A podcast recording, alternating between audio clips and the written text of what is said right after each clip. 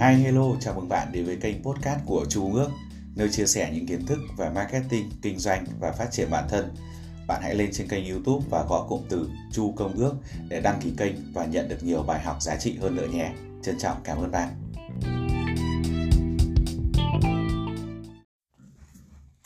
Chương 4. Kiến thức chuyên môn Kinh nghiệm cá nhân hoặc óc quan sát Bước làm giàu thứ tư có hai loại kiến thức, tổng quát và chuyên sâu. Kiến thức tổng quát dù phong phú và đa dạng đến đâu, cũng không giúp bạn có được nhiều trong lĩnh vực tiền bạc của cổ cải. Thực tế là các giáo sư trong các trường đại học lớn đều biết rất nhiều những kiến thức từ cổ chí kim. Nhưng hầu hết các giáo sư đại học lại không ai giàu có cả. Họ chỉ chuyên giảng dạy và truyền bá kiến thức mà không có đầu óc tổ chức hay áp dụng những kiến thức đó vào thực tế. Kiến thức không mang lại tiền bạc, trừ phi nó được tổ chức và định hướng một cách đúng đắn qua những kế hoạch hành động thực tiễn có mục đích tích lũy tiền bạc rõ ràng. Sự thiếu hiểu biết về điều này là nguồn gốc của một sự nhầm lẫn mà hàng triệu người thường gặp phải. Họ lầm tưởng rằng kiến thức là sức mạnh. Hoàn toàn không phải như vậy. Kiến thức chỉ là một dạng sức mạnh tiềm ẩn. Nó chỉ trở thành sức mạnh khi và chỉ khi kết tinh thành những kế hoạch hành động rõ ràng và hướng đến mục đích rõ ràng. Cái thiếu trong nền giáo dục của chúng ta ngày nay là các cơ sở giáo dục đã thất bại trong việc dạy học sinh biết cách tổ chức và ứng dụng những kiến thức thu lượm được. Nhiều người quan niệm sai lầm rằng vì Henry Ford ít được đi học ở trường nên ông không phải là người có học vấn. Những người mắc sai lầm này không hiểu đúng ý nghĩa của từ học vấn. Từ này được bắt nguồn từ chữ educo trong tiếng Latin có nghĩa là suy luận, rút ra, nghiệm ra. Người có học vấn không nhất thiết phải là người có vốn kiến thức tổng quát hoặc chuyên sâu dồi dào và phong phú. Họ là người biết phát huy khả năng và ý chí của mình để có thể đạt được bất cứ thứ gì họ muốn mà không xâm phạm đến quyền lợi chính đáng và hợp pháp của người khác. Suốt chiến tranh thế giới thứ nhất trong các bài xã luận của mình, một tờ báo ở Chicago gọi Henry Ford là người theo chủ nghĩa hòa bình ngu dốt. Ford phản đối và đâm lên kiện lên tờ báo đã phỉ báng ông. Khi vụ kiện được xem ra xét xử ở tòa án, các luật sư của tờ báo đã yêu cầu cho Ford đứng vào chỗ dành cho nhân chứng để chứng minh cho bồi thẩm đoàn thấy ông là người thật sự ngu dốt. Những luật sư này đã đặt cho Ford rất nhiều câu hỏi. Tất cả chúng đều nhằm chứng minh rằng tuy Ford có những kiến thức chuyên môn thuộc lĩnh vực chế tạo và lắp ráp ô tô, nhưng nhìn chung, ông là một kẻ ngu dốt. Ford đã bị hỏi dồn dập những câu hỏi đại loại như B.B. Dick Enoy là ai? Có bao nhiêu lính Anh được điều động đến Hoa Kỳ để dập tắt cuộc nổi dậy năm 1776? Để trả lời cho câu hỏi thứ hai, Ford đã nói, Tôi không biết số quân lính Anh mà đã điều đi, nhưng tôi biết một điều chắc chắn rằng đó là một con số lớn hơn rất nhiều so với quân lính Anh có thể trở về quê hương sau đó mệt mỏi với những chuỗi câu hỏi dài lê thê để trả lời cho một câu hỏi đầy mang tính khiêu khích. Ford trồm người về phía trước, trỏ thẳng vào luật sư, vừa hỏi ông ta câu hỏi đó và nói Nếu tôi thật sự muốn trả lời những câu hỏi ngu xuẩn này hay những câu hỏi trước đó của ngài, thì cho phép tôi được nhắc với ngài rằng tôi có một dãy những nút bấm trên bàn làm việc. Chỉ cần bấm vào một nút thích hợp Tôi có thể triệu tập ngay lập tức trợ lý chuyên môn của tôi, người có thể trả lời bất cứ câu hỏi nào liên quan đến công việc kinh doanh mà tôi đã cống hiến gần trọn cuộc đời của mình. Bây giờ, ngài có thể vui lòng cho tôi biết tại sao tôi phải nhồi nhét vào đầu mớ kiến thức ấy chỉ vì một mục tiêu đích vớ vẩn là trả lời những câu hỏi của ngài. Trong khi tôi có rất nhiều nhân viên xung quanh có thể cung cấp cho tôi những kiến thức mà tôi cần biết. Câu trả lời này đã hạ đo ván ông luật sư đó. Mọi người trong phiên tòa đều nhận ra rằng đó không phải là câu trả lời của một người ngu dốt, mà là một người có học. Bất cứ người có học nào cũng biết tìm lấy kiến thức ở đâu khi cần thiết và làm thế nào để biến những kiến thức đó trở thành những kế hoạch thực tế. Bằng sự trợ giúp của nhóm trí tuệ ưu tú, Ford đã có được tất cả những kiến thức chuyên ngành cần thiết giúp ông trở thành một trong những người giàu nhất nước Mỹ mà không nhất thiết phải nhồi nhét toàn bộ kiến thức về chuyên ngành công nghiệp chế tạo ô tô vào đầu. Bạn có thể nhận được tất cả những kiến thức mà bạn mong muốn. Trước khi bạn có thể biến khát vọng làm giàu thành đồng tiền cụ thể, bạn cần có những kiến thức về chuyên môn về những loại dịch vụ, thương mại hay chuyên ngành mà bạn dự định cung cấp cho người tiêu dùng để đổi lấy tiền bạc. Có thể bạn sẽ cần thêm nhiều kiến thức chuyên môn sâu hơn những thứ bạn hiện có. Nếu điều đó là đúng, thì bạn có thể khắc phục được điểm yếu này thông qua sự trợ giúp của nhóm trí tuệ ưu tú. Nhóm trí tuệ ưu tú được định nghĩa là sự kết hợp của kiến thức và nỗ lực trên tinh thần hòa hợp giữa hai người hoặc nhiều hơn nhằm đạt được mục tiêu xác định nào đó. Nghĩa rộng hơn của cụm từ này sẽ được giải thích cụ thể hơn trong chương sau. Để tích lũy được một gia tài, bạn cần phải có sức mạnh và bạn chỉ có được nguồn sức mạnh này thông qua những kiến thức chuyên sâu được tổ chức tốt và định hướng một cách đúng đắn. Nhưng những kiến thức này không nhất thiết phải thuộc về bạn. Đoạn viết trên mang lại hy vọng và sự khích lệ cho những người có ước mơ giàu sang nhưng không có cơ hội tiếp cận một nền giáo dục bài bản nơi trường lớp được trang bị những kiến thức chuyên sâu. Con người đôi khi không thoát khỏi được những mặc cảm tự ti rằng mình không phải là người có học vấn. Tuy nhiên, có thể tổ chức và định hướng được một nhóm trí tuệ ưu tú, nắm giữ những kiến thức hữu dụng cũng vẫn là người có học vấn, chẳng kém gì thành viên trong nhóm. Thomas Edison chỉ học vỏn vẹn có 3 tháng ở trường trong suốt cuộc đời của mình. Nhưng ông không hề thất học và cũng không phải sống trong một cuộc đời nghèo khó. Henry Ford chưa học đến lớp 6, nhưng ông đã thành công vượt bậc và có được một tài sản khổng lồ. Albert Einstein đang làm việc như một thư ký trong một phòng sáng chế khi bắt đầu phát triển học thuyết khoa học làm thay đổi thế giới của mình. Kiến thức chuyên sâu là một trong những loại dịch vụ rẻ tiền nhất và dồi dào nhất mà bạn có thể mua được. Nếu bạn nghi ngờ điều này, hãy tham khảo bảng lương nhân công của bất kỳ một trường đại học nào. Mọi kiến thức đều có cái giá của nó. Đầu tiên, hãy quyết định loại kiến thức chuyên sâu mà bạn cần và mục đích của bạn cần có nó. Trên một phương diện rộng lớn, mục đích chính trong cuộc đời bạn đang hướng đến sẽ giúp bạn xác định rõ loại kiến thức nào mà bạn cần. Bước tiếp theo, đòi hỏi bạn phải có được thông tin chính xác liên quan đến những nguồn gốc đáng tin cậy của kiến thức. Quan trọng hơn cả trong số này là A. Những trải nghiệm và học vấn của một người. B. Trải nghiệm và kiến thức có được qua sự hợp tác với những người khác, tức sự liên minh theo kiểu tư tưởng lớn gặp nhau. C. Các trường trung học và đại học. D. Các thư viện công cộng và thậm chí đơn giản hơn là Internet. E. Các khóa huấn luyện đặc biệt qua các buổi học ban đêm và đặc biệt là các chương trình tự học. Kiến thức thu được phải được tổ chức, sắp xếp và áp dụng ngay cho một mục đích xác định qua những kế hoạch thực tiễn. Kiến thức sẽ không có giá trị gì cả. Điều đó có giá trị ở đây là những gì thu được từ việc ứng dụng những kiến thức đó hướng tới mục tiêu thích hợp. Nếu bạn muốn tham gia những khóa đào tạo nâng cao, đầu tiên hãy xác định rõ ràng mục đích bạn có kiến thức đó để làm gì. Sau đó, hãy tìm hiểu xem những kiến thức này có thể tìm được ấy ở đâu và từ những nguồn đáng tin cậy nào. Những người thành đạt ở mọi lĩnh vực đều không ngừng tích lũy thêm kiến thức chuyên ngành liên quan đến mục đích công việc kinh doanh hay nghề nghiệp của họ. Ngược lại, những người không thành đạt thường mắc sai lầm khi cho rằng thời gian thu nhận kiến thức sẽ kết thúc khi một người rời khỏi ghế nhà trường. Thật ra, trường lớp cũng không dạy con người nhiều về cách tìm hiểu và thu lượm kiến thức từ thực tiễn. Một trong những nguồn kiến thức đáng tin cậy và thực tiễn nhận với những người đang cần kiến thức chuyên môn là những lớp học buổi tối, các lớp học thêm và các cuộc hội thảo.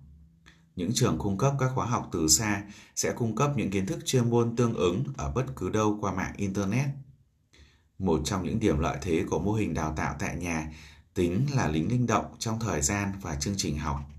Bạn có thể học vào thời gian rảnh rỗi. Một điểm tích cực khác là các khóa học tại nhà là hầu hết là các khóa học đều cung cấp một số phương pháp tư vấn cá nhân. Những phương pháp này có giá trị vô giá đối với những người thật sự cần kiến thức chuyên môn. Bất kể bạn đang sống ở đâu, bạn đều có thể chia sẻ những lợi ích chung của khóa học. Bài học từ một hệ thống thu tiền học phí. Bất cứ thành quả nào có được mà không cần nỗ lực và không phải trả giá, nói chung đều không được đánh giá cao và thường bị nghi ngờ. Có thể đó là lý do vì sao chúng ta tận dụng được quá ít những cơ hội lớn khi học ở các trường công kỷ luật và sự tự giác khi học một chương trình đào tạo từ xa có thể giúp bạn bù đắp những cơ hội bị bỏ lỡ qua nhiều năm. Quan niệm kiến thức là cái gì đó có sẵn mà không phải trả tiền. Việc phải đóng học phí, dù đạt điểm học tập tốt hay xấu, có tác dụng làm cho sinh viên phải tham dự đầy đủ khóa học, mà nếu không phải đóng tiền thì đáng ra họ đã bỏ. Tôi rút ra được điều này khi tham gia một khóa học đào tạo từ xa chuyên ngành quảng cáo sau khi đã hoàn thành 8 hay 10 bài học gì đó, tôi không học nữa. Nhưng nhà trường không ngừng gửi về cho tôi những hóa đơn thanh toán học phí. Họ chỉ đòi học phí mà không cần quan tâm xem tôi có tiếp tục học hay không. Tôi đã quyết định rằng nếu như tôi phải trả tiền cho khóa học này, nghĩa là tôi đã tự ép bản thân mình phải tham gia khóa học xét về mặt pháp lý, thì tôi nên hoàn thành tất cả những bài học cho xứng đáng với số tiền mà mình bỏ ra. Các trường đào tạo từ xa là những đơn vị kinh doanh được tổ chức tốt. Lúc đó tôi chỉ cảm thấy rằng hệ thống thu tiền của ngôi trường đó được tổ chức quá tốt. Nhưng sau đó tôi đã rút ra được rằng việc thu tiền còn là một phần rất giá trị trong khóa học của tôi. Thực tế là hệ thống thu tiền đó có thể dạy cho chúng ta những bài học thú vị nhất về cách ra quyết định, khả năng giải quyết vấn đề mau lẹ và thói quen hoàn thành những gì bạn đã bắt tay vào. Hệ thống đã buộc tôi phải hoàn thành khóa học đó, hóa ra có giá trị hơn rất nhiều xét trên lợi nhuận thu về. Đường đến với những kiến thức chuyên sâu Một trong những điều lạ lùng của thế giới loài người là chúng ta chỉ xem trọng những cái gì có giá trị nhất định. Vì miễn phí nên các trường công và các thư viện công khai công không gây được ấn tượng với mọi người. Đây là lý do chính tại sao nhiều người cho rằng cần phải học thêm sau khi họ đã ra trường và đi làm. Đó cũng là một trong những lý do giải thích vì sao các ông chủ thường xuyên để ý đến những lao động đã tham gia những khóa đào tạo chuyên môn. Họ nghiệm ra rằng bất cứ người nào có tham vọng dành một phần thời gian rảnh rỗi để học ở nhà thì người đó thường có những phẩm chất để trở thành một nhà lãnh đạo tốt. Những người cố gắng thu xếp thời gian rảnh rỗi để tham dự các khóa đào tạo từ xa thường khiếm khi hài lòng với vị trí hiện tại. Họ tự đào tạo mở ra cho họ cơ hội thăng tiến, loại bỏ nhiều chướng ngại vật trên đường đi và thu hút mối quan tâm đặc biệt với những người có quyền lực, những người có thể giúp họ trên con đường tiến thân sau này. Phương pháp đào tạo từ xa đặc biệt phù hợp với nhu cầu của những người đã đi làm. Họ nhận ra rằng vẫn cần có thêm những kiến thức chuyên sâu để phục vụ công việc, nhưng lại không có đủ thời gian để đến trường như trước. Stuart Austin Wire đã từng là một kỹ sư xây dựng. Ông theo đuổi công việc này cho đến khi cuộc đại suy thoái những năm 30 diễn ra và ảnh hưởng nghiêm trọng đến ngành xây dựng. Ông đã tự nhìn nhận loại khả năng và bản thân để quyết định sang ngành luật. Ông quay lại trường đăng ký học về luật công ty. Chẳng bao lâu ông đã hoàn thành chương trình học, vượt qua kỳ thi tốt nghiệp và nhanh chóng xây dựng một sự nghiệp phát triển thành đạt nhờ nghề luật sư. Có thể tiên liệu rằng rất nhiều người sẽ biện minh cho sự thiếu tham vọng của mình như sau. Tôi không thể tới trường vì tôi còn phải đi làm nuôi gia đình. Tôi quá già rồi. Tôi xin nói thêm với bạn rằng vào lúc quay trở lại trường đại học, Wire đã nằm ngoài 40 và đã lập gia đình. Hơn nữa, bằng cách lựa chọn cẩn thận những khóa học chuyên sâu ở trường, Wire đã hoàn tất các khóa học chỉ trong vòng 2 năm trong khi một sinh viên chuyên ngành luật thường mất đến 4 năm. Những người biết cách mua tri thức chắc chắn sẽ được đáp đền xứng đáng. Một ý tưởng đơn giản nhưng hiệu quả. Sau đây là một ví dụ cụ thể khác. Một người bán hàng trong một cửa hàng tạp hóa bất ngờ bị mất việc. Với chút kinh nghiệm về sổ sách chứng từ, ông tham dự một khóa huấn luyện đặc biệt về kế toán làm quen với tất cả các công cụ kế toán và các trang thiết bị văn phòng rồi tự kinh doanh riêng. Bắt đầu từ người bán tạp phẩm mà ông đã từng làm thuê thuê. Tiếp đó, ông ký hợp đồng làm sổ sách cho hơn 100 thương gia nhỏ khác với mức thù lao khá khiêm tốn hàng tháng. Ý tưởng này thiết thực đến mức chẳng mấy chốc ông nhận ra rằng cần phải có một văn phòng kế toán di động trên một chiếc xe tải loại nhẹ. Giờ đây, ông đã có cả một binh đoàn xe tải văn phòng kế toán lưu động như vậy. Ông thuê rất nhiều nhân viên để cung cấp các dịch vụ kế toán với chất lượng tốt nhất nhưng chi phí rất thấp. Kiến thức chuyên ngành và óc tưởng tượng là những yếu tố chính trong mô hình kinh doanh độc đáo và rất thành công đó. Năm ngoái, ông chủ của hệ thống kinh doanh này đã nộp thuế thu nhập gần gấp 40 lần số tiền lương của ông khi ông còn đứng bán hàng thuê trong cửa hàng nơi mà người chủ sở hữu đã sa thải ông. Điểm khởi đầu của thương vụ rất thành công này chỉ là một ý tưởng. Tôi biết rõ đó là sự thật, bởi vì chính tôi là người đã gợi ý cho ông ta ý tưởng ấy. Nhưng tôi muốn từ câu chuyện này để nói thêm một ý tưởng khác và chính ông bạn kế toán đã gián tiếp gợi ý cho tôi về nó. Khi tôi đề cập đến ý tưởng văn phòng kế toán di động với ông bạn, ông ta nói tôi thích ý tưởng này nhưng tôi không biết cách làm thế nào để biến nó thành tiền cả. Nói cách khác, ông ta than phiền rằng không biết làm sao để tiếp thị dịch vụ kế toán của ông với mọi người. Với sự giúp đỡ của một người phụ nữ chuyên viết quảng cáo, ông đã chuẩn bị một bài thuyết trình rất cuốn hút, trong đó trình bày rõ ràng những lợi điểm của hệ thống kế toán nói trên. Bài thuyết trình đó đề cập đến ngành kinh doanh mới này hiệu quả tới mức ông bạn tôi ngay lập tức có được số khách hàng nhiều hơn mức ông có thể đáp ứng được. Có hàng ngàn người trên khắp thế giới cần sự giúp đỡ của những chuyên gia thương mại có khả năng tìm ra những cách thức hấp dẫn để quảng bá những dịch vụ cá nhân của họ. Ý tưởng xuất phát từ nhu cầu thực tế đã giải quyết một vấn đề cụ thể, nhưng nó không dừng lại ở việc phụ nhu cầu của một người. Người phụ nữ đã nghĩ ra ý tưởng này có trí tưởng tượng rất phong phú. Bà thấy trong sản phẩm trí tuệ mới ra đời của mình có khả năng tạo ra một ngành mới phục vụ hàng ngàn người cần những hướng dẫn thực tiễn trong việc viết quảng cáo những dịch vụ cá nhân của họ được thúc đẩy bởi hành động thành công của kế hoạch quảng bá những dịch vụ cá nhân. Đầu tiên, người phụ nữ này tiếp tục sang quay sang giải quyết vấn đề tương tự cho con trai của bà. Cậu bé mới học xong trung học, nhưng hoàn toàn không thể tin được thị trường cho những dịch vụ của anh ta tìm được thị trường phù hợp cho những dịch vụ của anh ta. Kế hoạch mà bà soạn cho anh ta là một ví dụ tốt nhất trong ngành thương mại cung cấp những dịch vụ cá nhân mà tôi từng biết. Khi bài giới thiệu đó được hoàn thành, nó lên tới gần 50 trang đánh máy rất đẹp, thông tin được sắp xếp logic, bản giới thiệu đề cập đến những khả năng tự nhiên của con trai bà, việc học hành, những kinh nghiệm cá nhân, một số lượng lớn những thông tin khác. Nó cũng bao gồm bản miêu tả hoàn chỉnh vị trí cho con trai và khát khao được cùng với những bức tranh từ ngữ tuyệt vời về kế hoạch cụ thể mà nó sẽ sử dụng để đạt được vị trí đó. Chuẩn bị cho bài thuyết trình này đòi hỏi vài tuần lao động trong suốt khoảng thời gian đó, bà đã yêu cầu con trai mình đến một thư viện công gần như hàng ngày để tìm dữ liệu và cần thiết giúp cho quảng bá được tốt nhất. Bà cũng gửi con trai mình đến tất cả những đối thủ của ông chủ tương lai của anh ta, thu nhận từ họ những thông tin tất yếu liên quan đến phương pháp làm ăn của họ. Điều đó có giá trị to lớn trong việc hình thành giả kế hoạch nhằm đạt được đến vị trí mà anh ta theo đuổi. Khi kế hoạch đã được hoàn tất, nó bao gồm hơn nửa tá những đề xuất rất tốt, giúp mang lại lợi ích cho ông chủ tương lai.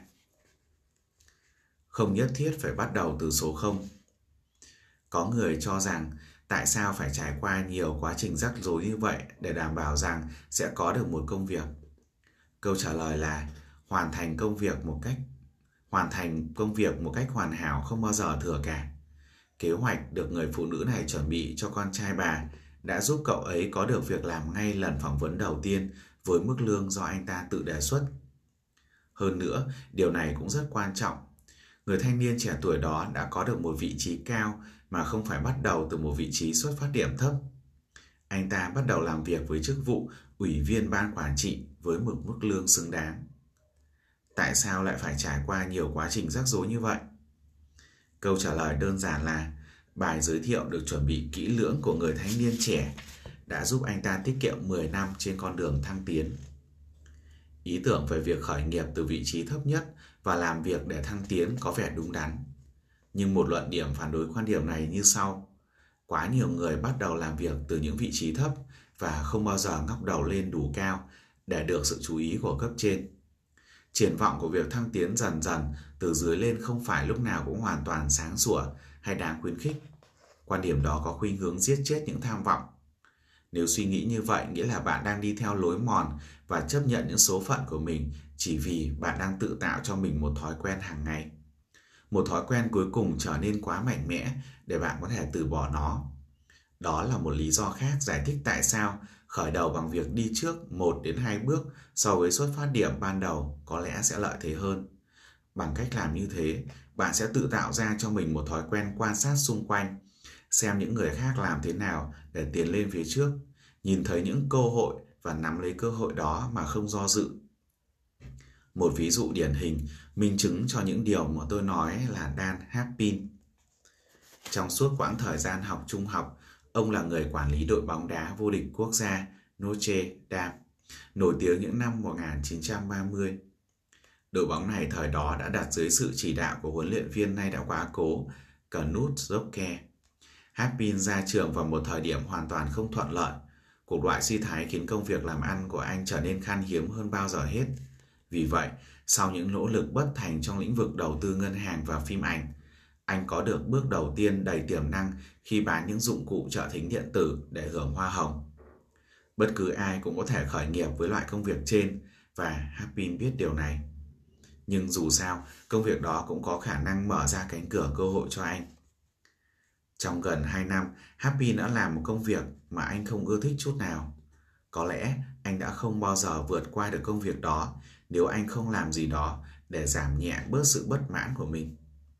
Trước hết, Happy đã xác định rõ mục đích là làm trợ lý bán hàng cho một công ty và anh đã có được công việc này. Đó là một bước tiến nâng anh lên tầm cao để thấy còn những cơ hội khác lớn hơn. Đồng thời, nó cũng đặt anh vào vị trí có thể nắm bắt được những cơ hội đó. Ở vị trí của mình, Happy đã bán được nhiều máy trợ thính đến nỗi Andrew, chủ tịch hội đồng quản trị của công ty Dictograph Product, đối thủ cạnh tranh với công ty Happin đang làm việc, đã yêu cầu được gặp anh. Ông Andrew muốn biết về người đàn ông đã giành một phần thị phần lớn từ tay Dick Dictograph, công ty lâu đời do ông lãnh đạo.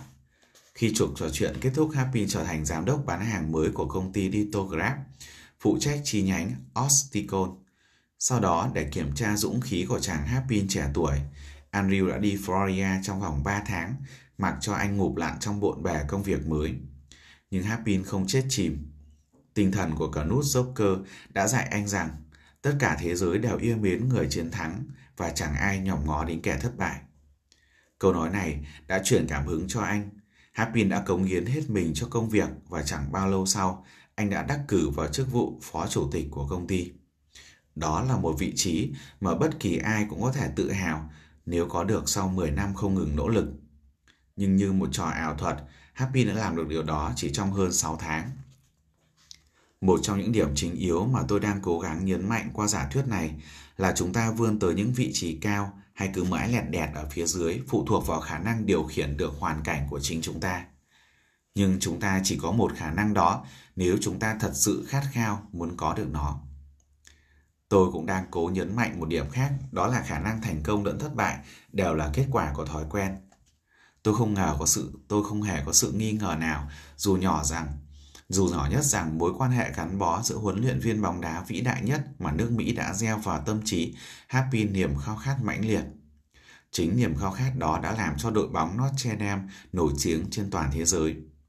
Thật sự rằng, chủ nghĩa sùng bái cá nhân trong một trường mực nào đó khá hữu ích bởi người chiến thắng xứng đáng được tôn vinh. Lòng tin của tôi và giả thiết rằng có mối liên hệ là những yếu tố quan trọng cả trong thất bại lẫn thành công đã được chứng minh rõ ràng khi con trai tôi đàm phán với Dan Happin cho một chức vụ trong công ty của ông. Ngài Happin trả cho con trai tôi mức lương khởi điểm chỉ bằng một nửa so với những gì nó có thể nhận được trong một công ty đối thủ khác. Tôi đã phải sử dụng đến quyền làm cha để thuyết phục nó chấp nhận làm trong công ty của Happin. Tôi tin rằng để có được mối quan hệ gần gũi với người đã từ chối thỏa hiệp trước hoàn cảnh là một vốn quý không thể đo đếm được bằng tiền. Vị trí tận cùng ở phía dưới là một nơi đơn điệu, không sinh lợi và ảm đạm với bất kỳ ai. Đó là lý do tại sao tôi dành thời gian để diễn tả quá trình vượt qua xuất phát điểm thấp kém đó bằng những kế hoạch đúng đắn làm cho ý tưởng của bạn được đền đáp xứng đáng bằng những kiến thức chuyên môn. Người phụ nữ đã chuẩn bị kế hoạch quảng bá dịch vụ cá nhân cho con trai của bà, giờ đây nhận được những lời đề nghị cộng tác từ mọi miền đất nước. Rất nhiều người muốn quảng bá những dịch vụ cá nhân của họ để kiếm thêm thu nhập. Nhưng đừng nghĩ rằng tất cả các kế hoạch của bà chỉ đơn thuần là nghệ thuật tiếp thị khôn khéo để giúp khách hàng có được mức thu nhập cao hơn so với mức thu nhập trước đây khi họ cũng làm công việc tương tự. Bà quan tâm đến lợi ích của cả khách hàng và những người bán hàng dịch vụ cá nhân và chuẩn bị những kế hoạch để nhà tuyển dụng có thể nhận được những đầy đủ những giá trị tương xứng với món tiền mà họ sẽ bỏ ra để thuê nhân viên. Nếu bạn có trí tưởng tượng và bạn đang làm một hướng đi khác mang nhiều lợi nhuận hơn từ khả năng của bản thân mình, thì lời gợi ý sau có thể sẽ khuyến khích bạn. Chỉ có một ý tưởng thôi sẽ có khả năng giúp bạn đạt được mức thu nhập lớn hơn nhiều so với mức thu nhập trung bình của một bác sĩ, một luật sư hay một kỹ sư mất nhiều năm học tập ở trường. Không có cái giá cố định nào cho những ý tưởng đúng đắn cả. Đằng sau tất cả những ý tưởng này là kiến thức chuyên môn. Nhưng hãy nhớ rằng kiến thức chuyên môn sẵn có và dễ đạt được hơn nhiều so với ý tưởng. Có một sự thật tất yếu là càng ngày càng có nhiều cơ hội hơn cho những người có khả năng giúp đỡ người khác quảng bá những dịch vụ cá nhân của họ. Năng lực có nghĩa là trí tưởng tượng, một giá trị cần thiết để kết nối kiến thức chuyên môn với những ý tưởng, dưới dạng những kế hoạch được tổ chức nhằm mang lại sự giàu sang. Nếu bạn có trí tưởng tượng thì chương này có thể giới thiệu cho bạn một ý tưởng nền tảng được xem như bước khởi đầu để đạt tới sự giàu sang. Hãy nhớ ý tưởng là chính, kiến thức chuyên môn sâu có thể được tìm thấy ở đâu đó, ở bất cứ đâu. Nhưng ý tưởng thì không phải lúc nào cũng dễ dàng như vậy. Hạnh phúc không nằm ở cảm giác tới đích mà chính trên từng chặng đường đi. Như vậy chúng ta vừa hoàn thành xong chương số 4, đó là về kiến thức chuyên môn. Xin chào và hẹn gặp lại bạn trong chương 5 óc tưởng tượng.